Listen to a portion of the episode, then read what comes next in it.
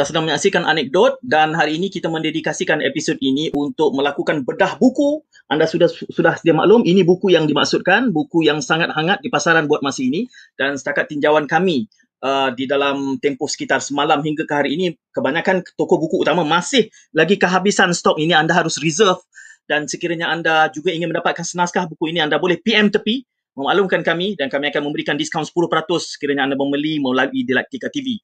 Tommy Thomas berkongsi ceritanya uh, dengan tajuk bukunya iaitu My Story Justice in the Wilderness yang menjadi petikan ramai pihak khususnya mereka yang terpalit di dalam kes-kes yang dinyatakan di dalam buku ini merupakan uh, luahan rasa ataupun sinopsis daripada kacamata bekas uh, peguam negara terhadap banyak insiden dan episod yang besar sehinggalah kepada kejatuhan Pakatan Harapan asbabnya dan uh, akibatnya semua telah pun dibicarakan. Bahkan sudah ada gambaran beberapa saman yang akan dimulakan uh, ber, uh, terkait dengan kandungan yang dibawakan sendiri oleh Tommy Thomas dalam buku ini. Untuk tujuan itu saya menganjurkan jika anda juga ingin berkongsi pandangan sekiranya anda sudah membaca buku ini khususnya dan kami nasihatkan untuk tidak dikongsikan yang PDF itu. Two wrongs uh, do not make one right. Jadi jangan kita kongsikan uh, uh, naskah yang digital itu, yang PDF itu. Sebaliknya masih cuba untuk mendapatkan buku ini di pasaran. Sama ada anda bersetuju ataupun tidak bersetuju, itu bukanlah persoalannya terhadap apa yang dinyatakan oleh Tommy Thomas ini. Namun kami Dialektika merasakan bahawa ini adalah antara buku yang harus dihadam dan difahami untuk kita memakmurkan lagi pendekatan berbeza pandangan secara matang. Yang penting kita mendengar semua pihak dan selepas itu akhirnya kalau ingin mengambil sikap politik pun anda harus mengambil tindakan di peringkat masing-masing. Undi itu masih lagi tetap rahsia. Cuma yang pentingnya untuk kita membuat pilihan secara bermaklumat, secara berinformasi. Dua panel yang kami bawakan pada malam ini, panel yang pertama adalah uh, Dr. Muhammad Adi Abdul Hamid. Uh, merupakan uh, ada buku yang beliau tulis sendiri iaitu apa dia bukan bukan bukan ustaz bukan peguam eh doktor eh uh, nampak macam ustaz malam ni doktor uh, mute di situ yeah, doktor kena uh, unmute yeah, sikit yeah. macam mana ni ustaz ke bukan ustaz saya pun tak tahu saya ni siapa. Jadi yeah. saya ni seperti mana saya beginilah. Tuan okay. saya. Asalnya kami hmm. uh, berminat untuk mengulas buku ini adalah hmm. selepas membaca pautan di Facebook doktor mengongsikan ya, ulasannya. Uh, ya, doktor bukanlah orang uh, politik, justru hmm. saya kira bacaannya pemerhatiannya nominal. Jadi hmm. uh, mungkin tidak memihak di situ tapi mungkin hmm. juga membaca secara jujur dari kacamata seorang yang berpendidikan uh, guaman dan juga berada di dalam dunia itu. Walaupun hari ini hmm. sudah berada di di jalur komersial katanya ya. Hmm, uh, greener pasture kata orang. Greener pasture. Uh, terima kasih doktor. Dan juga kami hmm. bawakan uh, peguam yang mungkin tidak memerlukan uh, apa tu pengenalan lagi. Cuma harus dibawakan dengan drum rollnya saja. Saudara Hanif Katri in the house. Uh, keras. Saudara Hanif keras marah pada Tommy Thomas ni. Ya. Banyak pautannya Saudara Hanif sudah pun memberikan komen balasnya terhadap inti parti buku ini. Namun saya kira di dalam perbincangan kita pada malam ini uh, niat asalnya adalah untuk kita membedah buku ini. Uh, tentulah ada kaitannya juga nanti kepada dimensi perundangan uh, wajar tak wajar beretika atau tidak seorang bekas peguam negara bahkan uh, perdebatannya adalah apakah ia menyanggah disiplin uh, hubungan di antara peguam dan anak guamnya. Uh, itu mungkin juga boleh kita sentuh tetapi lebih lagi kita ingin memahami dan menghadam apakah isi kandungan ini. Saya memak- saya memaklumkan kepada semua kalau ingin mendapatkan naskah uh, setakat ini biar toko buku sudah habis anda boleh PM tepi dan berkongsi kami. Dan saya juga mengajak semua untuk berinteraksi secara video call. Ini taliannya 0199425546 anda boleh dapatkan tiket digital dan hadir bersama duduk bersebelahan Hanif Katri dan Dr Muhammad Hadi. Berbincang tentang buku My Story Justice in the Wilderness. Saya boleh mulakan dengan saudara uh, Muhammad Hadi dulu kerana saya membayangkan uh, penonton kita ramai yang belum mendapatkan naskah buku ini. Uh, sebagai seorang yang uh, berpendidikan bidang undang-undang, saudara Hadi dulu kongsikan apa hmm. dapatan-dapatan besar yang sempat saya baca di dalam Facebook tu tapi hari hmm. ini akaun itu nampaknya direhatkan. Atas sebab apa saya tidak pasti. Saya nak mula dengan Dr. Hadi dulu. Oh, baik, terima kasih uh, Tuan Syed. Bismillahirrahmanirrahim. Assalamualaikum warahmatullahi wabarakatuh. Um, dapatannya seperti mana yang kebanyakan uh, sempat baca lah eh. sempat diviralkan saya dah tahu dah sampai dah sampai ke mana dah lah eh. tapi itulah telah diviralkan uh, tentulah eh, uh, apabila seorang yang baru sahaja di meletak jawatan sebagai peguam negara baru dalam sekitar 9-10 bulan benda-benda yang masih fresh lagi masih segar dalam ingatan kita diulas eh, dan kita masih ingat eh, sewaktu berlaku kata apa peristiwa-peristiwa Sheraton, LTTE dan sebagainya uh, terutama pada Sheraton tu kita perasan uh, Tommy Thomas dia tak banyak bercakap atau tak banyak mengulas kan? kecuali ada satu dua ketika apabila ditanyakan mengenai peranan PM in, Perdana Menteri interim dan sebagainya.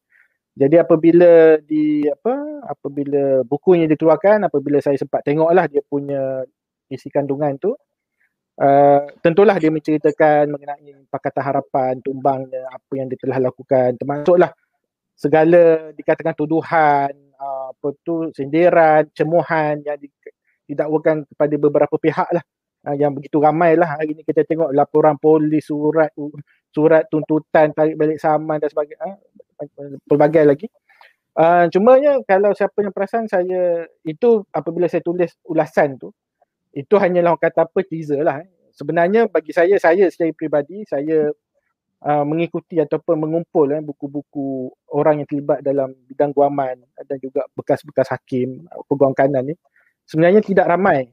Uh, Tan Sri Tommy Thomas ni boleh kata kira kalau peguam negara ni dia lah satu-satunya yang menulis memoirnya sendiri yang saya kira selepas Tun Salih Abbas pada tahun 1989 selepas beliau dipecat uh, daripada tribunal uh, sebagai ketua hakim negara beliau ada tulis satu buku uh, kebebasan kehakiman uh, sehingga di bawah tahta uh, terjerat uh, satu kezaliman itu memang beliau uh, almarhum Tun Salih dia ceritakan secara terperinci uh, dari mana mula kes tu dan bagaimana dia dipecat, bagaimana pencen dia pun uh, dinafikan eh, dan sebagainya.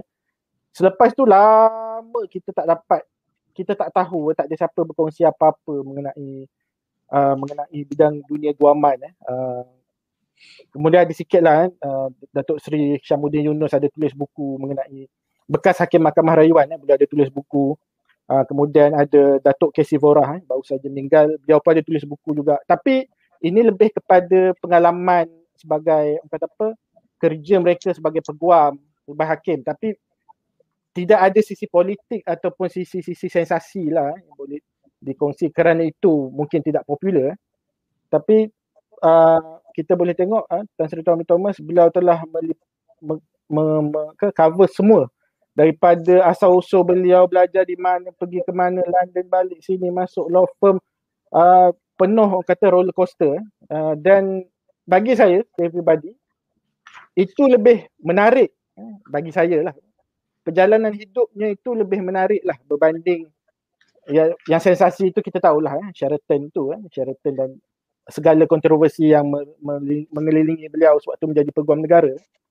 Tapi uh, pengalaman beliau yang saya pernah saya kongsikan bagaimana di usia 33 tahun eh, beliau seorang peguam muda umur 33 apalah sangat kalau kita kata zaman sekarang ini tetapi dilantik oleh Bank Bumi Putra uh, untuk mewakili Bank Bumi Putra untuk melaksanakan apa meminta perintah injunksi uh, Mereva kalau siapa yang belajar undang-undang dia tahu Mereva injunction eh kali pertama diperkenalkan di Malaysia tahun 1987 kes Aspatra itu dibawa oleh Tan Sri Tommy Thomas.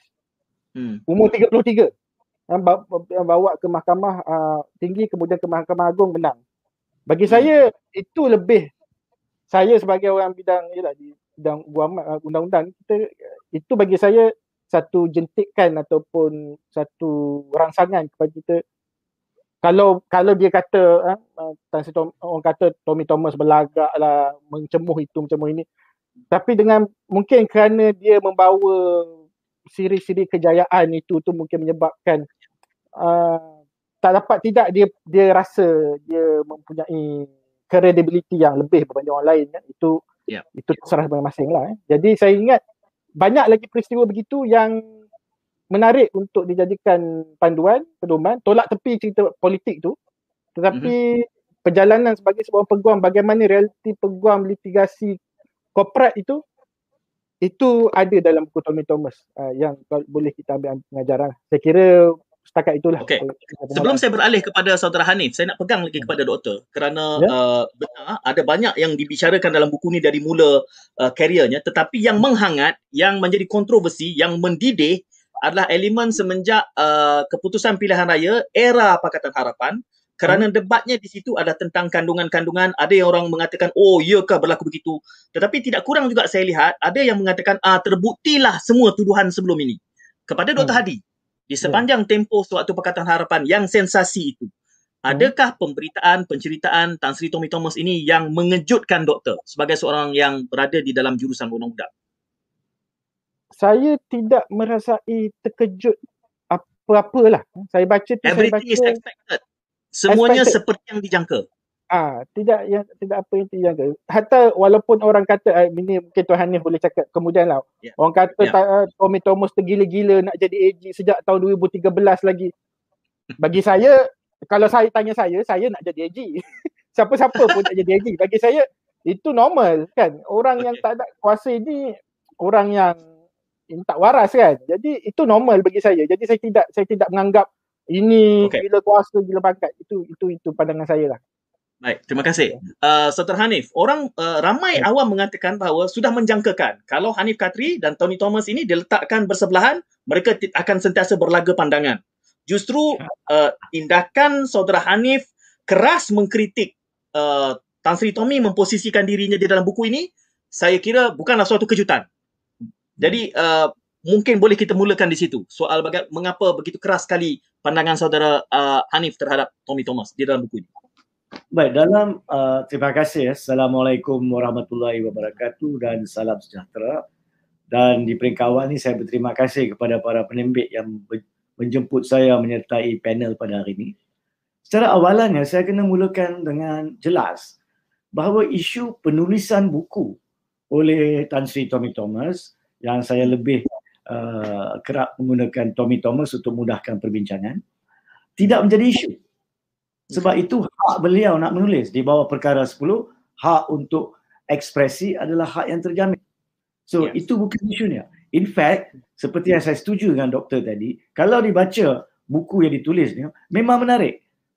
Ada bahagian tentang uh, asal usul keluarga dia, tentang the Syrian Christians di selatan India, bagaimanakah sejarahnya dalam pahaman beliau, ianya membantu apa nama ni community di Malabar untuk memeluk agama tersebut dan all this is really fascinating. Sedap untuk kita baca.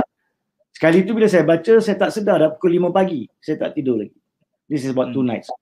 So that's not the issue. Isunya bukan tentang penulisan. Dan betul juga macam doktor cakap tu. Berkaitan dengan pengalaman dia sebagai seorang peguam. Dia memberi narratan, the narration, rentetan-rentetan peristiwa. Penglibatan-penglibatan dalam pelbagai kes komersial yang beliau selalunya handle pada masa itu. Itu pun memang membuka mata dan menjadi suatu excitement untuk baca. Terlebih-lebih lagi orang yang ada apa nama ni latar belakang guaman dan bidang guamannya. Tapi sebenarnya saya perlu jelaskan kalau orang mengatakan bahawa saya kalau saya duduk di sebelah Tommy Thomas maka saya akan itu saya satu pahaman yang tidak tepat. Sebab sejak pada 2015 sehinggalah sekarang ni pun ah, sehingga dia menjadi peguam negara lah. Kami pernah ada beberapa kes di mana Hmm. saya memfailkan untuk pihak tertentu dan dia akan mewakili majlis peguam di mahkamah dan kami akan hadir bila kes itu didengar secara bersama. Isu Okey. asal, isu pokok dalam kes-kes tersebut tidak dibalah.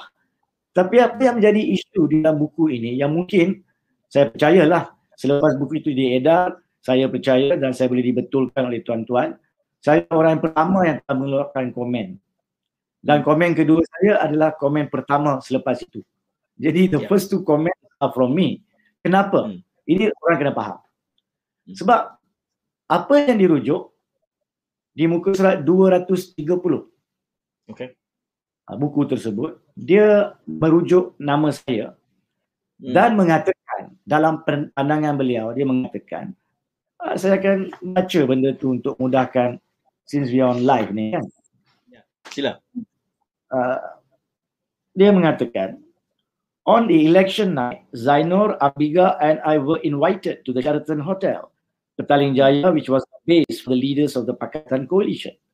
We were shocked to see Gopal Sriram as was his wont. He immediately surrounded himself with Dr. Mahathir and the other leaders of Pakatan. We were aware, ini ayatnya, we were aware that Hanif Khatri was vying for the post of Attorney General. We were sure Tun would not appoint him in order to avoid criticism and so on and so forth. Okay. Now, Okay. sebenarnya seperti doktor kata, memang tak ada masalah siapa nak Y for any position or V for any position. That's not the issue. Tapi apakah hak beliau untuk membuat rumusan bahawa Hanif ataupun sebenarnya apa yang diusahakan dalam perjuangan selama lima tahun itu semata-mata untuk mendapatkan jawatan. Jadi sebab it's wrong. Mm-hmm. Jadi bila beliau letakkan padahal to be very honest daripada awal saya telah menyatakan kepada Tun jika pun ada mana-mana pihak cadangkan pelantikan saya that cannot be done because I'm known at that time menjadi peguam hmm. dia dalam kes-kes yeah. dia. Dan Tun pernah pada masa jadi Perdana Menteri keempat sering diserang dengan isu-isu atau aligasi-aligasi kronisma. Sebagai yeah. suatu kerajaan baru yang ingin hmm. reform the whole concept, kita tidak boleh ada allegation kronisma daripada hari pertama. Mm-hmm. Yang kedua, sebab itulah saya cadangkan kepada Tun pada masa itu. Empat nama yang saya telah sebut dalam statement yeah. saya. Jadi pokoknya, bila dia meletakkan saya dalam keadaan dia tanpa menyemak dengan saya. Okay. Padahal pada masa itu kami sering jumpa. Dan bagi impression kepada rakyat di luar, kononnya saya dalam golongan 90% yang bila buat sesuatu mesti nak jawatan, mesti nak duit, mesti nak habuan. I am not that. At least not for the cause of the nation. Di situ okay. saya kena betulkan. Okay. Di situ yang saya telah keluarkan kenyataan. Bukan hak dia untuk memberi komen mhm. tentang apa tujuan saya menjadi peguam tun dalam kes-kes tersebut tanpa okay. menyemak saya. That was the mhm. reason. That part saya harap kita faham dan saya tidak ada masalah tentang pandangan-pandangan beliau. Secara rumusan on this first point ni, mm-hmm. saya kena tekankan apa yang beliau tulis dalam lebih kurang 27 tajuk bab di dalam buku tersebut yang awalan tu berkaitan dengan uh, pengalaman-pengalaman beliau dan sebagainya juga kes ops lalang juga isu Saleh Abbas pada masa yeah. itu beliau sebagai seorang peguam biasa he is not inhibited dia tidak dihalang yeah. atau dikekang dalam memberi hmm. pandangan yang mungkin boleh dipersoalkan tapi hmm. mulai daripada perangan ataupun bab 27 di mana selepas dia menjadi peguam negara hmm. apa yang diceritakan di situ dari segi luasnya perlu diteliti dengan konsep memperolehi maklumat semasa dia bertugas peguam negara. Jadi that is where ada isu berkaitan dengan bolehkah dicakap macam ni? Bolehkah didedahkan perkara ni? Kalaupun benda itu betul. Dua question. Hmm. Adakah benda itu betul adalah perkara pertama. Kedua, jika pun betul, bolehkah hmm. Ha, itulah okay. perkara yang saya harap kita dapat kupas hari ini. Okey, kita akan pergi ke situ seketika nanti. Saya berbalik kepada uh, Dr. Hadi ya kerana ada banyak insiden dan juga penceritaan yang dibawakan di dalam buku itu uh, mula menjadi perdebatan. Uh, antaranya adalah uh, Tun Mahathir menjadi penyebab sebenar kepada kejatuhan uh, Pakatan Harapan uh, dan dinamakan situ gambarannya uh, pilihan yang di-Pertuan Agong adalah merupakan uh, Datuk Seri Wan Azizah. Dan begitu juga dengan uh, elemen berkait tentang uh, isu berkait tentang alatan tu ya ada bab yang khusus di situ sehingga kan terdapat komen balas kepada setiap individu termasuk Datuk Seri Najib yang mula mengemukakan dan mengatakan bahawa akan memulakan uh, saman dan ganti, tuntutan ganti rugi terhadap tuduhan-tuduhan yang dibawakan di dalam buku itu. Uh, tadi Saudara Hanif mengatakan bahawa uh, soal mungkin ia benar sekalipun tetapi ia mungkin tidak beretika. Isu etika kita akan tangani nanti. Tetapi dalam konteks mengemukakan hujah-hujah berkait tentang kes-kes dan insiden itu dari kacamata selepas melepaskan tindakan uh, sebagai peguam negara? Apakah weightage yang dalam sistem undang-undang yang ada? Bagaimanakah uh, kenyataan-kenyataan itu boleh menjadi pemberat kalaupun ingin dibawa seba- untuk ke muka pengadilan? Saudara uh, Dr. Adi. Um, doktor kena unmute. Okey, maaf. Itulah sebabnya kita tidak pernah lagi mempunyai duluan atau presiden seorang bekas peguam negara membuat memoir sebegini rupa sampai menjadi perdebatan hangat. Sama ada eh boleh ke dia cakap macam ni ya? Kalau dia cakap macam ni sebab banyak maklumat yang diterima tu kerana dia memegang jawatan itu dan dia mendapat akses terhadap maklumat-maklumat tersebut Uh, di situlah timbul uh, kata uh, sama ada dari segi kerahsiaan atau rahsia rasmi angkat sumpah untuk mempertahankan kerahsiaan dan sebagainya hmm. itu sebab belum ada lagi uh, orang kata apa presiden sebelum ni. Jadi kita sam- boleh sama-sama lihatlah sama ada hmm. ada ada langkah ataupun ada sama ada dalam bentuk saman ataupun dalam bentuk misal kata dulu eh uh, buku nak nak letakkan perintah injungsi contohnya kan terhadap buku ini satu ketika dulu ada buku 50 dalil pernah dapat perintah injungsi kan supaya tidak disebarkan eh. Ha, jadi kalau nak ni balik baik cepat-cepat sebelum dapat perintah agensi baik cari buku ni. Sebelum jadi buku, haram. ha, jadi itu adalah uh, benda yang pernah belum pernah berlaku dalam negara kita. Jadi kita sama-sama kalau di negara barat itu dah biasa kan. Ini kemudian saman menyaman aku saman kau kau saman aku itu sudah ya. menjadi satu culture yang yang kata apa sudah jadi satu budaya uh, di negara barat di Malaysia ini mungkin mungkin kerana ini inilah yang cuba Tommy Thomas cuba sampaikan dan saya fikir dengan apa dengan uh, pengalaman beliau dan juga apa tu dengan ilmu yang beliau ada sudah pasti mm-hmm.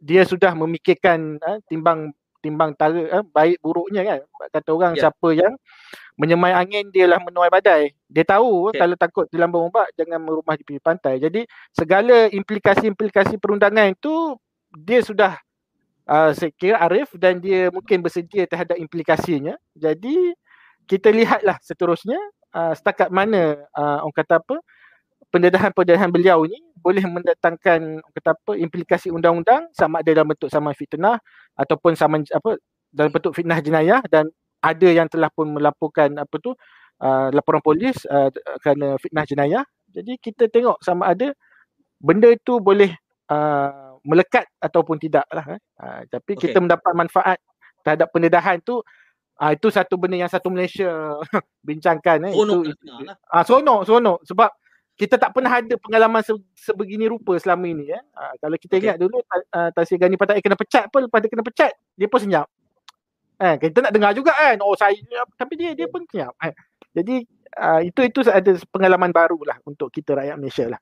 Doktor Hadi ya, doktor mengatakan hmm. tidak ada buku seumpamanya tetapi di awal tadi doktor juga menyebut hmm. bahawa uh, almarhum Tun Sari Abbas hmm. juga pernah menulis buku dalam hmm. kapasiti sedemikian cuba menjelaskan hmm. persepsi beliau uh, hmm. tentang insiden pemecatannya sewaktu kepimpinan Tun Dr. Mahathir sehingga yeah, kan kita semua tahu Tun hmm. diberikan pampasan yeah. itu gambaran uh, pengakuan kepada kesilapan Uh, pentadbiran ataupun keputusan eksekutif di satu ketika dahulu. Kalau hmm. kita memahami dahulu ketua hakim negara pernah menerima, uh, mengulas tentang insiden itu dan hari ini ketua uh, peguam negara perlu melakukan yang sama, hmm. bagaimana kita boleh membandingkan dua buku ini? Hmm. Dia dalam cuba mendedahkan tentang kerancuan, kesilapan dan kesalahan keputusan eksekutif uh, hmm. melibatkan melibatkan sistem kehakiman yang ada. Hmm. Doktor Doktor Hadi dulu kerana doktor menyebutkan itu sebelum soalan yang sama saya majukan kepada uh, saudara Hanif Katri. Saya kalau saya uh, ulas saya pernah tulis uh, buku uh, berkait mengenai ini kat dekat di Facebook lah. Mungkin menjelang pilihan raya umum ke 14 uh, dulu apabila timbul lah saya saya ingat waktu tu orang akan hentam Mahathir ni inilah punca kehakiman rosak dan sebagainya dan waktu tu kalau kita masih ingat uh, Tun kata saya sanggup sumpah junjung Quran ya, kata saya tak terlibat eh, bukan saya yang pecat Tun Salih Abbas. Hmm. Dan menarik sekali kalau kita baca buku Tun Salih Abbas itu sebenarnya dengan pengakuan Tun Salih Abbas ni ini pun mungkin waktu tu benda tu tidak dibincangkan kerana yang dipertuangkan pada waktu itu almarhum Sultan Iskandar masa baginda masih hidup tidak dibincangkan lah.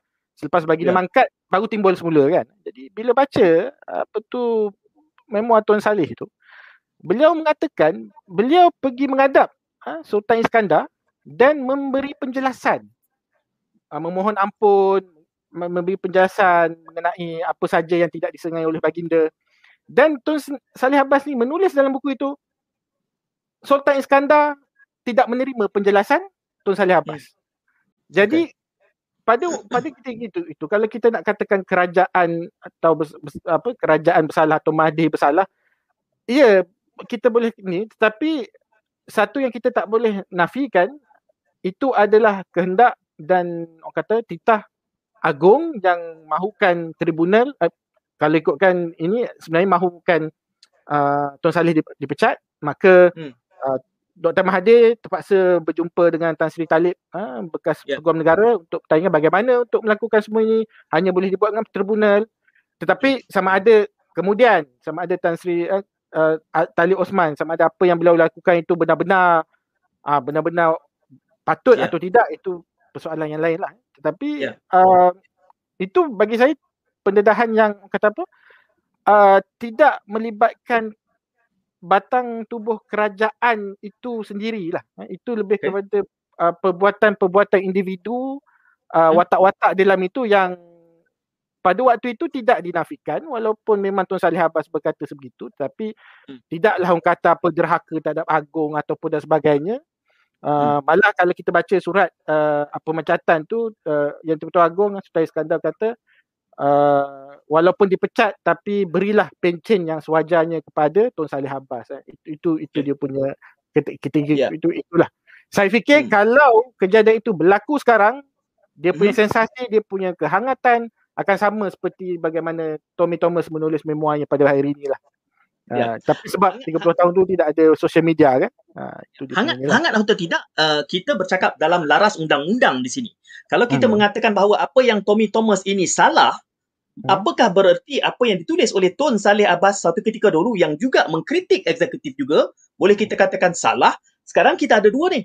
Satu ha. ketua hakim negara, yang kedua peguam hmm. negara dan ketua hmm. hakim negara itu telah pun diberikan pampasan sewaktu Tun Abdullah sebagai ha. menggambarkan bahawa apa apa maknanya pampasan? It's an ha. admission of guilt. It is an ha. admission of guilt. Datang daripada eksekutif tertinggi uh, negara kita. Jadi bagaimana uh, saudara Hanif melihat dua buku ini vis-a-vis kalau kita boleh sebut begitu eh? Uh, kalau saya kita mengatakan bahawa ia bukanlah satu pendedahan yang wajar. Saudara Hanif. Ya, saya berterima kasih atas soalan tersebut.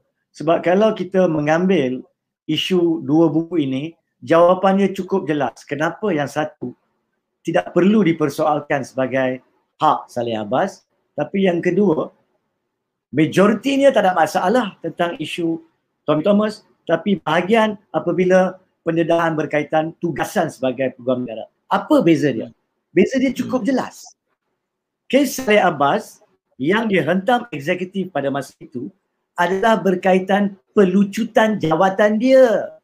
He's okay. talking about himself. Dia ada hak nak memaklumkan dan memberi faham kepada rakyat tentang apa yang berlaku terhadap dia. Walaupun hmm. tribunal mendapati dia bersalah. Dia nak bagi tahu sebab tribunal dijalankan dalam keadaan di mana beliau pun tak hadir. Sebab permohonan-permohonan di mahkamah pada masa itu sedang dilayan oleh Bang Kaunsel hmm. yang melibatkan pasukan peguam di mana Tommy Thomas terlibat pada masa itu. To be fair to him. Ya. Yeah?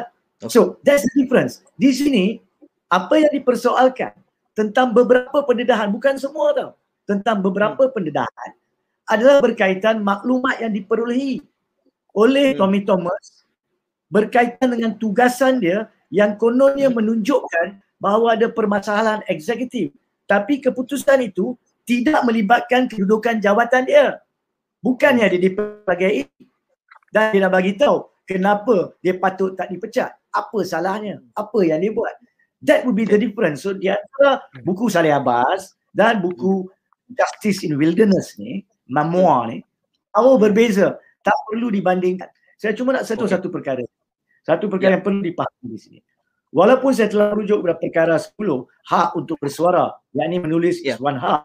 Tapi dalam perkara hmm. yang sama ya, iaitu perkara 10 pasal 2 A mengatakan bertakluk kepada undang-undang. Itu yang saya maksudkan. Kita dah tulis-tulis. Seperti hmm. mana doktor sebut dengan tepat tadi. Tulis-tulis. Hmm. Tapi kita terdedah. Kalau kita melanggar mana-mana undang-undang ataupun hak orang lain, maka kita tak boleh komplain. Why are you taking action against me? Sebab hmm. hak menulis tertakluk kepada undang undang Hak bersuara tertakluk kepada undang-undang. Dan yang ketiga ni yang perlu disentuh di sini. Okay. Supaya kita faham konsep dia. Yep. Isu tentang kenapakah Uh, boleh menjadikan permasalahan dalam struktur negara sekarang ini mm-hmm.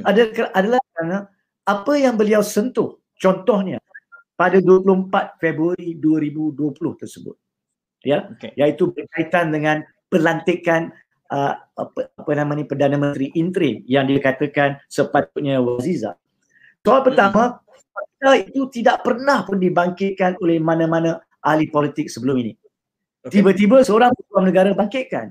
Jadi persepsi hmm. adalah kalau peguam negara bangkitkan, this is where the danger is. persepsi ni adalah mestilah betul. Takkan Hmm. peguam negara nak tipu. And that is where is. Sebab Hmm. dia jadi peguam negara, dia resign, kemudian dia kata apa yang kononnya berlaku. Soalan pertama, Hmm. apa yang dia cakap tidak boleh diterima sebagai fakta, melainkan Okay. dibuktikan sebagai fakta. Oleh itu, kalau kita minat, saya akan tunjukkan nanti, kalau kita Okay. baca muka surat 470 hingga 474, kita akan Hmm. nampak dia sendiri belum buktikan bahawa apa yang dia cakap tu betul. Dia tak buktikan apa yang dia tu betul. Secara keseluruhannya, dalam Mhm. keempat dan lima muka surat tu, jelas dia tidak berada pun sama ada pada masa Tun pergi menghantar surat peletakan jawatan mahupun Hmm. iaitu pada pukul 1 mahupun bila dia mengadap Agung pada pukul 4. Dia tidak berada. Dia berada dalam perjalanan daripada pejabat apa nama ni daripada mahkamah SRC ke pejabatnya. Bila dia Hmm. sampai dalam perjalanan dia dengar, this is the book you can read that. Dia mendapat Yeah. telefon mengatakan Tun nak resign. Dia bergegas ke pejabat Tun pukul 2. Memanglah Okay. kosong. Sebab semua berada di rumah Tun. Kemudian balik ke pejabat dia. Dan lepas dia balik, dia cuma dapat telefon daripada Ketua Setiausaha Negara lebih kurang jam pukul 7.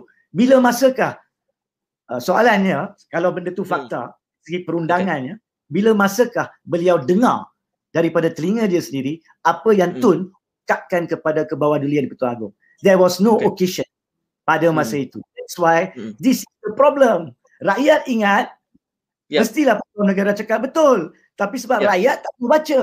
To be fair Hmm. to the rakyat, tak boleh kita Okay. expect dia orang nak baca buku ni semua muka surat. So that Okay. is where you have to weigh right or wrong. Hmm.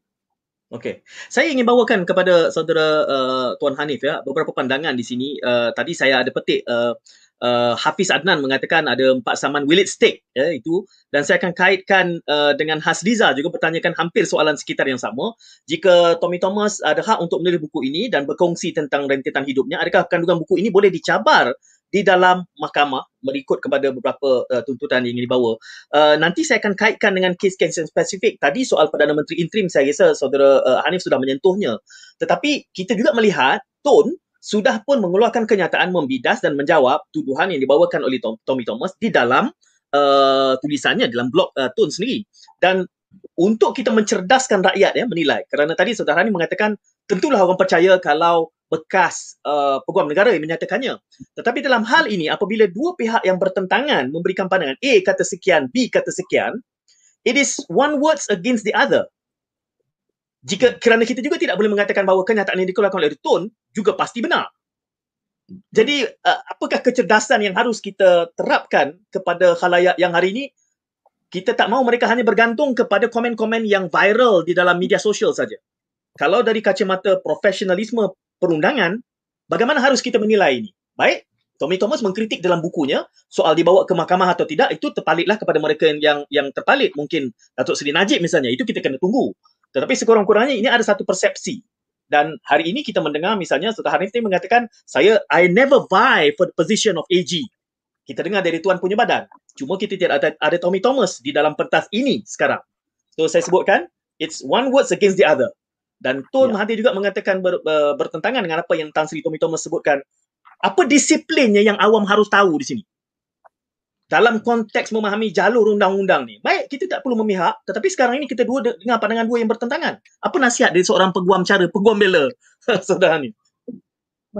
Soalan cukup bagus dan jawapannya cukup jelas kalau kita jujur dengan diri kita. Sebab Okey. apa?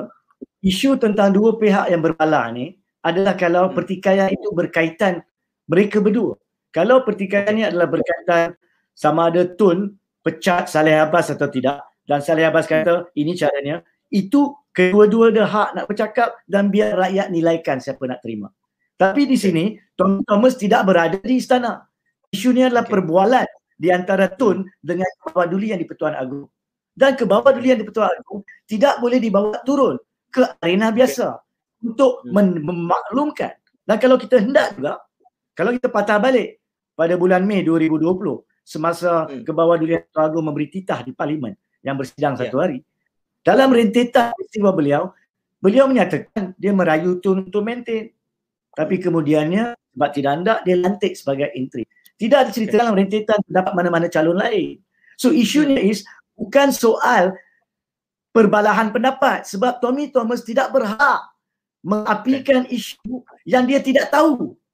Tapi kalau dia percaya dia tahu, dia bertanggungjawab mendedahkan I was informed by the king on so so date that when okay. Tun came to see me on 24th February, I told him that I want to appoint Wan Aziza. Tidak ada.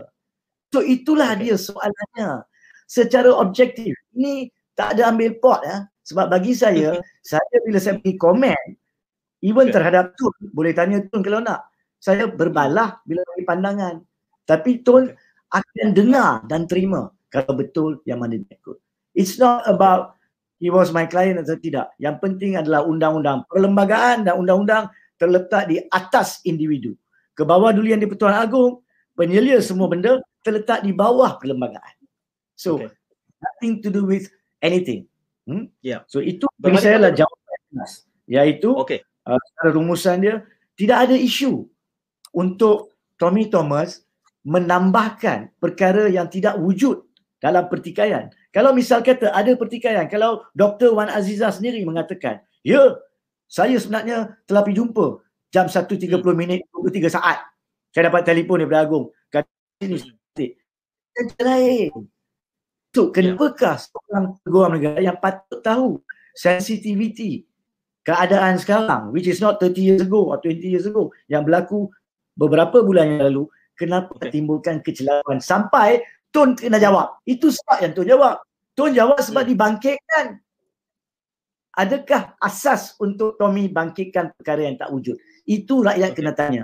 Kalau dah bangkit tak jawab, orang kata tak jawab pula. Ya. Yeah. Faham? So please, we have to look okay. at it objectively. Ada soalan susulan tentang itu seketika nanti. Uh, saya berbalik kepada Dr. Hadi. Doktor ya, uh, bila kita bercakap tentang ini, saya ingin merujuk kepada beberapa kes yang menghangat dan yang spesifik. Walaupun saya kira jalur awal uh, penghujahan doktor tadi cuba untuk menggambarkan uh, pandangan yang nominal tentang buku ini. Soal latar belakang, memoir hidup, bermula di mana pendidikan dan segala macam. Uh, itu seperkara. Tetapi kita juga nak membereskan perkara-perkara yang hangat di dalam buku ini. Uh, seperti mengaitkan Datuk Seri Najib dengan pembunuhan Al-Tantuya itu. Kemudian ada ada yang menghangat juga berkait tentang LTTE. Siapa yang sebenarnya melepaskan ini juga berkait tentang kes adib saya kira ini semua elemen-elemen yang hangat dan diberikan sentuhan dari kacamata seorang uh, peguam negara pada ketika itu hmm. uh, bagaimana doktor melihat uh, kacamata ataupun persepsi yang dibawakan di dalam buku ini ya justice uh, in the wilderness dalam kalau kita cuba memakai kasut Tan Sri Tommy Thomas pada ketika itu hmm. doktor Hadi uh, kalau kita tengok sebenarnya dah ditulis pun dalam buku ni kalau kita perasan ya. eh, setelah dia ceritakan segala kontroversi yang menyelubungi diri dia tu eh, keputusan-keputusannya LTTE Adib hujung tu dia membuat satu postmortem lah uh, mengenai isu-isu yang dikatakan isu-isu perkauman yang dibangkitkan dan sebagainya sebenarnya uh, itulah kata kalau nak bermain politik ataupun bagaimana akhirnya uh, kita akan perasan uh, Tommy Thomas dia menyalahkan pemimpin politik, pemimpin-pemimpin Melayu Pakatan Harapan yang menurutnya membisu eh. Dia pukul rata semualah Anwar, Wan Azizah, Khalid Samad, Mak Sabu semua bisu kerana tidak mempertahankan uh, apa yang ya, kerajaan lakukan waktu itu termasuk saya kira apa yang dia buat lah maknanya sebagai keputusan program negara uh, kita nampak lah kalau kita masih ingat uh, tempoh-tempoh itu ada ketikanya macam Tommy Thomas terkontak kating seorang-seorang oh, dia kena hentam kiri kanan tapi tak ada siapa yang uh, backup eh. Uh, even uh, kalau kita perasan Tun pun uh, Tun Mahathir ada sebut uh, hmm. walaupun dia setuju dengan Tommy Thomas tapi dia tak boleh halang orang daripada untuk Tommy Thomas kan. Jadi dari satu segi so, macam nak kata dan kita perasan pun eh, Tun tidak pernah membela peguam negara secara terbuka di apa di sidang media misal kata kan. Eh. Jadi yep. itu saya fikir satu uh, saya tak tahu sama ada melepas geram ataupun uh, kecewa tapi kita kita nampak yang uh, dia seolah-olah dia merasai tekanan dan kata hentaman dan mungkin sebab tu dia rasa dua tahun pun dah cukup terlalu cukup kan tidak disokong. Uh, tambah pula dengan apa? Uh, dikatakan mencemuh uh, kaki tangan. Apa tu apa tu uh, apa tu judiciary dan juga apa tu uh, peguam negara uh, jabatan peguam negara. Uh, saya agak bersimpat ber, saya tidak boleh kata bersimpati lah tapi saya boleh memahami how lonely he was at hmm. the top. Hmm. dihentam orang kata memang beratip 24 jam ni dan hmm. sebabkan itulah sewaktu Sheraton itu dikatakan uh, apa yang Tun sebut kepadanya uh, PAS dan UMNO meletak syarat kalau nak you, uh, unity government you have to remove Tommy Thomas uh, mungkin hmm. kan itu dia pun macam uh, mungkin yalah kita tak tahu dia rasa macam oh I have done so lot uh, a lot for the nation and you get you just apa uh, dismiss me just like that uh, mungkin kerana geram ataupun kerana uh, sakit hati uh, maka inilah yang dihasilkan uh, itu uh, kita boleh nilaikan saja melalui pembacaan lah kita boleh tengoklah hmm. dalam buku itu itu pandangan saya lah mengenai yeah. apa, apa apa yang telah disampaikan Ya, saya ingin kongsikan uh, bersama uh, panelis dan uh, penonton. Uh, ini adalah uh, saya harap saya sempat membuka ini.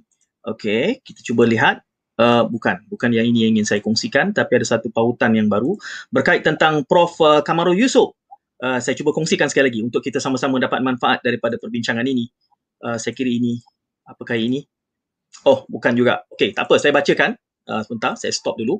Apa yang digambarkan oleh Prof Kamarul Yusof adalah tajuk uh, pautannya adalah uh, ini lima jam yang lalu. Dia kata dua mantan AG bertembung. Tan Sri Apandi lapor polis uh, tentang Tan Sri uh, Tommy Thomas ya. Kerana apa yang uh, rumusan daripada petikan oleh Profesor Kamarul Yusof ini adalah turut diminta oleh Tan Sri Muhammad Apandi supaya pihak polis membuat siasatan atas tindakan Tan Sri Tommy Thomas mendedahkan di dalam buku tersebut. Perkara-perkara sulit yang dikatakan merupakan satu kesalahan di bawah Seksyen 8 Akta Rahsia Rasmi 1972 dan itu dibawakan oleh uh, itu kerana itu tajuknya dikatakan sebagai dua bekas AG yang bertembung. Kerana tuduhan di situ pelantikan uh, Tan Sri Apandi adalah bertujuan untuk membersihkan Datuk Seri Najib.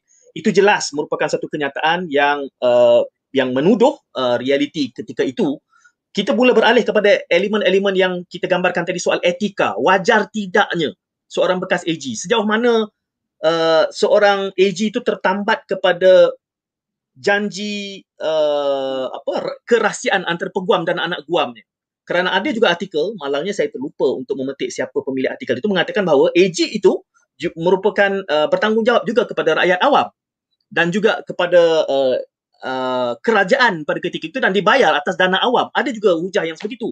Bahkan tidak kurang juga uh, hujah daripada beberapa hakim dan bekas hakim yang menganggap ini bukan satu kesalahan. Jadi saya nak minta uh, saudara Hanif untuk uh, memberikan komen tentang pandangan berkait tentang ini.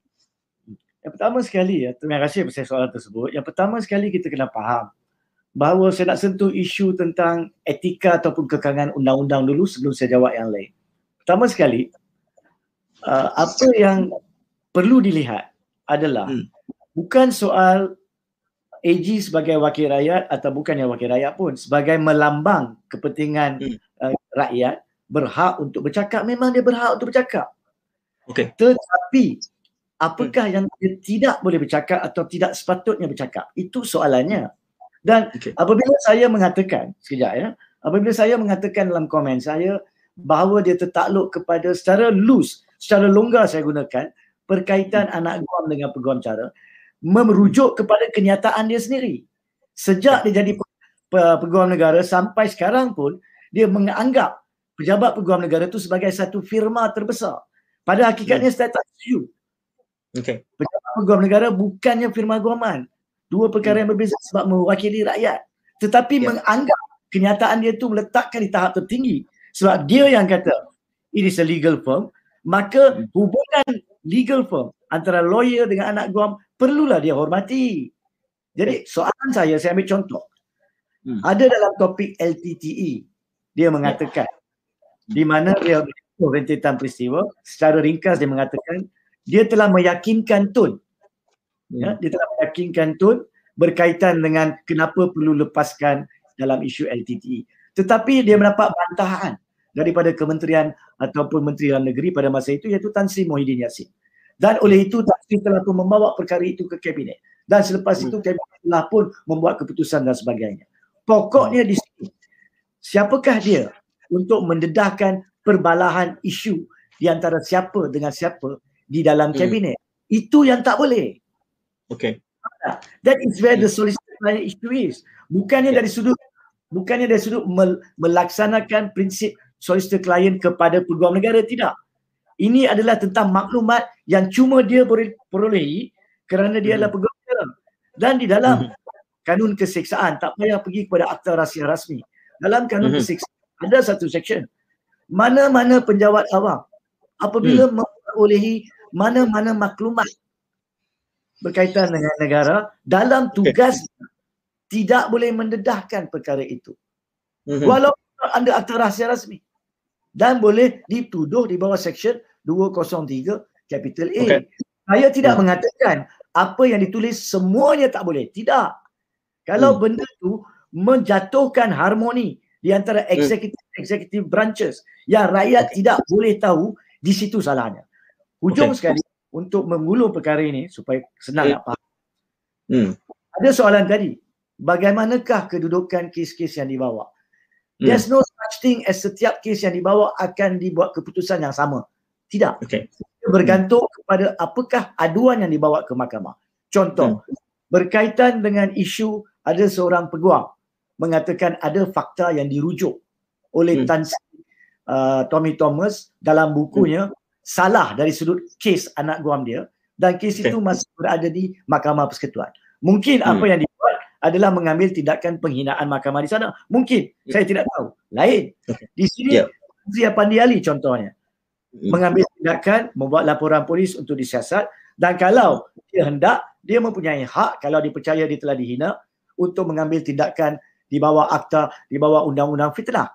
Itu tindakan hmm. civil. Dan sama ada mahkamah akan terima perkara itu terbukti hmm. atau tidak tertakluk kepada fakta pada masa itu. Sebab Tan Sri akan adu dan Tommy Thomas pun ada hak mengatakan kenapa dia cakap benda tu. Tapi hmm. pokok di sini jangan kita lupa. Let's not talk about personality pun. Jangan kita hmm. lupa kes SRC, kes 1MDB masih hmm. berada di mahkamah. Ada okay. perkara yang ditulis dalam buku dia tersebut menyentuh hmm. secara langsung latar belakang kes-kes SRC, 1MDB dan sebagainya. Kalaulah ni saya kena keras di sini sebab ini yang saya rumit. Hmm. Kalaulah saya di belah sana iaitu yang dituduh dan didapati bersalah dalam SRC, ada kemungkinan akan dibuat permohonan untuk membawa kandungan buku ini untuk menunjukkan hmm. bahawa pihak pendakwa raya mungkin telah hmm. pun mempunyai niat yang tidak semestinya jahat tapi niat okay. yang tidak molek yang boleh okay. menjejaskan keputusan mahkamah-mahkamah sebelum ini dan yang akan hmm. datang. Kenapakah okay. nak buka ruang? If Tommy Thomas percaya dia dah buat bagus, tidak orang hmm. tidak orang nak soalkan. Kenapakah hmm. dia nak hancurkan apa yang dia telah bina dengan diri hmm. dia sendiri? Ini dari sudut SRC dan MDB ya, belum sentuh yang lain. Saya ya, rasa setiap ya. Ya, uh, mungkin kita kena buat sirinya. satu satu. No ada kalau ada stamina untuk membincangkan ini kerana hmm. saya cuba meletakkan pentas dialektika ini meraihkan kepelbagaian pandangan yang ada dan saya concern tentang sekelompok yang mungkin tidak fasih tentang tata cara perundangan tetapi sebagai contoh ya saya bawakan ini pandangan Nurul Azhar yang mengatakan kenapa rakyat tak boleh tahu kalau betul ada kepincangan di dalam sistem yang ada tiba-tiba kelihatannya seperti Tan Sri Thomas ingin mengkritik meskipun dia sudah tidak lagi berada dalam jawatan itu. Itulah yang kami ingin tahu kerana inilah selama ini uh, kesalahan yang setelah pun berlaku. Ini ini pandangan awam ya. Dan saya nak kaitkan juga dengan uh, ya Saudara Hanif ingin menjawab. Saya saya berikan ruangnya nanti. Uh, nampaknya seperti di dalam sistem perundang ini Hafiz sekali lagi memberi, memberikan jawapan balas mendengar jawapan daripada tuan-tuan berdua dia kata seumpama sistem perundangan kita ini berada di dalam kocek ahli politik uh, saya kira ini juga gambarannya semenjak daripada uh, insiden Tun Saleh Abbas hingga ke hari ini. There is something amiss. Yang mana kita kata ada separation of powers itu sebenarnya hanyalah memuakan kosong kerana siapa pun menjadi Perdana Menteri, tangannya berada di dalam pocket AG. Selama itu tidak boleh kita betulkan sehingga itulah kita berdebat benda-benda yang pada hemat saya berada di pinggiran. Kerana tidak ada separation of powers yang jelas. Justru ini juga kita memperdebatkan buku ini. Saya minta uh, kepada panel berdua untuk mengulasnya dan sekaligus merumuskan perbincangan kita yang sudah melewati batas 50 minit. Silakan saudara Hanif. Ya, boleh saya minta bantuan untuk muat naik balik soalan tadi. Kenapa rakyat tidak boleh tahu? Sebab kalau dipaparkan senang orang nak ikuti ha. yang ni. Ya. Nurul Asla Awang Teh. Awang Teh. Kenapa rakyat tak boleh tahu? Sebenarnya kita bukan bercakap rakyat tak boleh tahu. Tak, rakyat wajib tahu kalau ada kesalahan di dalam apa nama ni urus tadbir negara. In fact, kerahsiaan yang perlu diambil ambil uh, laksana oleh penjawat awam tertakluk kepada satu perkara. Dia tidak boleh merahsiakan jenayah. Hmm. Dia tidak boleh merahsiakan jenayah. Pokoknya saya nak semua baca dengan objektif. Di manakah dia jenayah di dalam buku ini? Bila masakah dia dikatakan adalah jenayah? Perselisihan faham pendapat ada. Tapi jenayah tidak ada.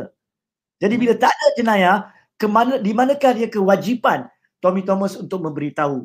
Yang keduanya, ya, dalam muka surat ni berkait, berkaitan dengan jika Tun salah untuk meletakkan jawatan sedangkan menurut Tommy Thomas dia selesa dia tak perlu hmm. letakkan jawatan. Itu tafsiran perlembagaan dia. Saya cuma nak pembaca sila lihat muka surat 2 3 4 ini apa yang Tommy Thomas tulis. Pada 6 hari bulan 5 selepas jadi peguam negara selepas post cabinet meeting yang pertama dia berbincang hmm. dengan Tun untuk 5 minit. Muka surat 2 3 4 tulis macam ni. Tun also remarked that if he was not acting according to the law, I should advise him. I said I would certainly do that. To which hmm. Tun smiled. Now, Tun dah pesan, Perdana Menteri dah pesan kepada Peguam Negara pada hari 6 hari bulan Mei. Kalaulah saya sebagai Perdana Menteri tidak ikut hmm. undang-undang, tolong nasihat saya. Now, okay. kalaulah betul Tun tidak ikut undang-undang pada 24 Februari, Kenapa Tommy Thomas tak nasihat? Hmm. Siapa yang salah sekarang ni? Please tell me. And objectively. Hmm. Kenapa Tommy Thomas sendiri petik apa yang dicakap kepada dia tapi dia sendiri tak laksanakan kalau dia betul. Kerana apa tahu? Sebab pada masa itu Tun memang tak salah dari segi perlembagaan. 43-4 Tun wajib letak jawatan. Bukan boleh pilih. Itu sebab kita cakap sekarang Tan Sri Muhyiddin Wajid pun wajib letak jawatan. I'm not going to that. Jadi pokoknya yeah. di sini kena faham apa yang penjawat awam boleh cakap, apa yang tak boleh cakap. Bukan rakyat tak hmm. boleh tahu. Rakyat tak boleh tahu benda yang menimbulkan kekeliruan yang, men- okay. yang menjatuhkan hormat kepada perlembagaan. Tapi rakyat wajib tahu kesalahan jenayah yang dilakukan oleh sesiapa. Itu okay. pokok. Sementara saya sebelum saya beralih pada Dr. Hadi kerana saya kira uh, kalau boleh kita tidak mau menggantungkan uh, perbincangan ini ada per, ada debat yang merentik selepasnya tanpa kehadiran saudara Hanif. Sebab saya membayangkan bahawa yang menonton ini tidak kesemua saya yakin tidak ramai yang membaca buku ini. Uh, hanya membaca pautan-pautan, komen-komen, picisan tepi-tepi saja, rumusan-rumusan termasuk yang dibuat oleh saudara Hanif, Dr. Hadi ya. Jadi membaca atas membaca, membaca atas tafsiran orang lain. Jadi apabila saudara Hanif sebutkan tadi di mana jenayah, saya membayangkan penonton kita yang tidak pernah membaca buku ini yang juga tidak begitu fasih tentang jenayah bukan jenayah ini Uh, nanti mereka akan segera saja mengatakan bukankah LTTE, ADIP, Altantuya, SRC itu jenayah yang juga dibicarakan dalam buku ini. Jadi saya nak bagi kesempatan uh, Saudara Hanif untuk jelaskan tentang itu. Terima kasih saudara saya mengawal. Very good question. Sebab maksud saya adalah kalaulah seorang pejabat awam, kita ambil Tommy Thomas lah sebagai peguam negara. Kalau dia nampak bahawa Perdana Menteri membuat jenayah, memang dia wajib maklumkan dan dia wajib ambil tindakan. Itu maksudnya isu jenayah LTTE, adib dan sebagainya yang dirujuk dalam buku dia bukan hmm. berkaitan dengan perkara yang berhubung dengan pekerjaan ataupun tindakan pihak-pihak berkuasa yang melakukan siasatan salah ataupun perkara yang salah berkaitan kes itu. Bukan okay. disebut kes jenayah itu. Jadi sila faham yang itu. Yang keduanya, saya juga bagi saya uh, kenapa saya seperti mengambil uh, statement atau kenyataan saudara Syed Munawar tadi sebab itulah saya membaca kandungan buku sebelum saya jawab. Sebab hmm. tak boleh, tak elok dari segi etikanya untuk saya bagi rumusan untuk perbincangan. Rujuk hmm. apa dia cakap, faham apa dia cakap, nilai apa dia cakap, kemudian hmm. saya ditanya, boleh okay. ke dia cakap macam tu? Dan dari segi keseluruhannya, rakyat hmm. saya percaya kalau faham dari segi objektif akan membuat rumusan bahawa ada perkara yang Tommy Thomas tidak sepatutnya bangkitkan iaitu perkara yang faktanya dia tidak tahu. Tak hmm. boleh. Tak boleh. Yang kedua, dia tidak boleh bangkitkan perkara yang undang-undang dah jelas. Sebab dia peguam hmm. negara. Balik kepada perkara yang sama. Kalau dia bangkitkan juga, mesti menimbulkan kekeliruan. Sebab pada masa itu, dia kononnya peguam negara. Takkanlah dia salah. Itu yang orang akan tanya. Dan orang akan masuk dalam kekeliruan kalau dia pecah dua tanggungjawab. Terima kasih. Ya, uh, Dr. Hadi, lama uh, saya berikan kesempatan untuk juga memberikan komen balas. Sila, Dr. Hadi. Um, saya nak uh, respon kepada komen tu tadi lah yang kata nampak seperti perundangan eh. perundangan dan apa tu Dia dalam konteks eksekutif. uh, bercampur dengan sistem politik. Inilah sebenarnya yang telah menghantui uh, sistem negara kita ni setidak-tidaknya selepas uh, yang dikatakan lah uh, bermula sejak zaman pemerintahan Tun Mahathir tahun 81 dulu.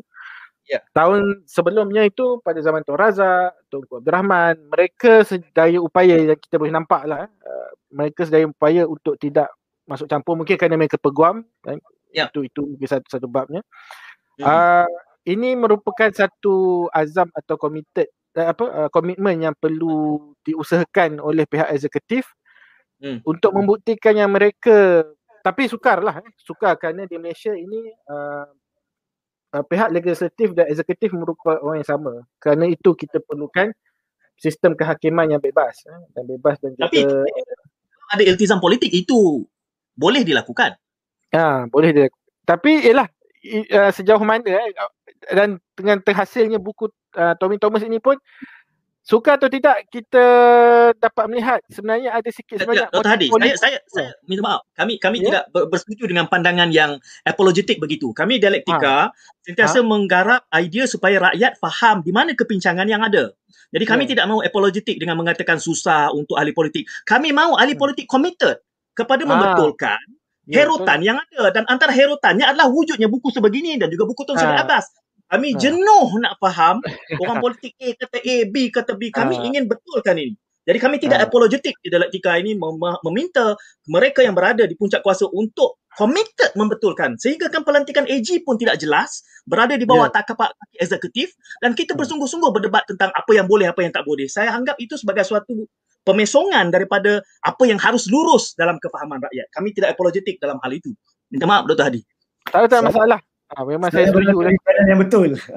Ha, it- itu yang sepatutnya uh, dilakukan ya. Tetapi ialah uh, pemerintahan ini kita tak dapat so, kita tak dapat lari daripada unsur-unsur uh, walaupun tak ada politik tapi cuba dipolitikkan juga. Jadi itu orang kata walaupun secara, secara upaya untuk tidak berpolitik tapi ialah tidak berpolitik itu pun orang akan ambil Ya. kesempatan untuk mempolitikkannya. Jadi itu terpulang kepada kebi- uh, kebijaksanaan uh, pihak eksekutif lah untuk menangani Ya. dan somehow uh, benda tu nampak gagal lah sewaktu pemerintahan uh, PH uh, yang Ya. singkat uh, sebelum ini lah. Ya. Itu kesimpulan saya lah untuk Ya. untuk Namun, namun kami kami dialektika juga ingin meraihkan walaupun kita lihat ada kepincangan di sana sini sekurang-kurangnya di bawah pentadbiran Tan Sri Muhyiddin Yassin nampaknya ada kesungguhan untuk tidak campur tangan di dalam keputusan mahkamah. Sekurang-kurangnya itu Hmm. pandangan kami yang bukan Hmm. yang marhain ini yang tak faham, yang tak Hmm. berada. Tuan-tuan berdua mungkin nampak lebih dekat. Uh, Hmm. kami hanya memahati dan menganalisa sikap kepimpinan uh, terpulanglah dan itu harus berterusan dibuktikan oleh kepimpinan yang sedia ada. Tentulah akan dipolitikkan pula. Walau bagaimanapun saya memberikan ruang ini satu minit setiap satu ya. Saya nak Saudara Hanif tidak memberi syarat. Sila sila. Dan sekaligus merumuskan Secara ringkas memang betul kita nampak tidak ada peluang untuk kita katakan ada campur tangan kerajaan Perikatan Nasional sekarang memang betul. Tapi masalahnya campur tangan dalam menjatuhkan martabat perlembagaan itu lebih bahaya. Sebab mahkamah terletak di bawah perlembagaan. Jadi di situ yang merupakan kritikan objektif terhadap kerajaan sekarang ni. Iaitu kenapakah perlembagaan dicabuli. Kalau perlembagaan kata memang sah tiada majoriti, letaklah jawatan. Kenapa Ya. tidak mengadap kepada Agung? Apa berlaku selepas itu untuk Agung buat? Nah itu isu di sana mungkin kita boleh ada forum lain. Rumusan di sini, tolonglah. Hmm. Buku ini perlu dibaca. Buku ini wajib dibaca untuk orang yang minat selok belok perundangan dan juga kes-kes dan sebagainya. Tapi cuma ada bahagian-bahagian tersebut iaitu ketika beliau menjadi peguam negara boleh dipersoalkan. Bukan semuanya se- bukan semuanya boleh dipersoalkan. Ada bahagian yang mungkin mendedahkan beliau kepada tindakan-tindakan yang akan diambil. Tapi di situlah secara seluruh saya nak tambah sedikit sebagai rumusan. Ya. Di mana besar kemungkinan ya yang mengatakan jangan baca PDF oleh penerbit tu sebabnya apa tahu?